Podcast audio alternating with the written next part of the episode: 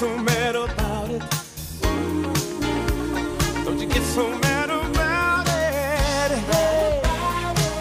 You should learn to control your feelings respectively.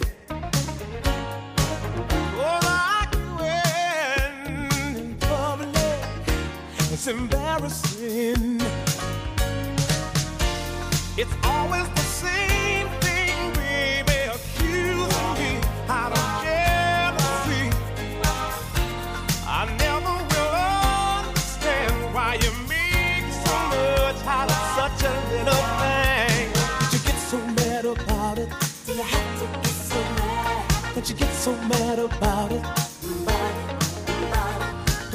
so mad about it? Don't you get so mad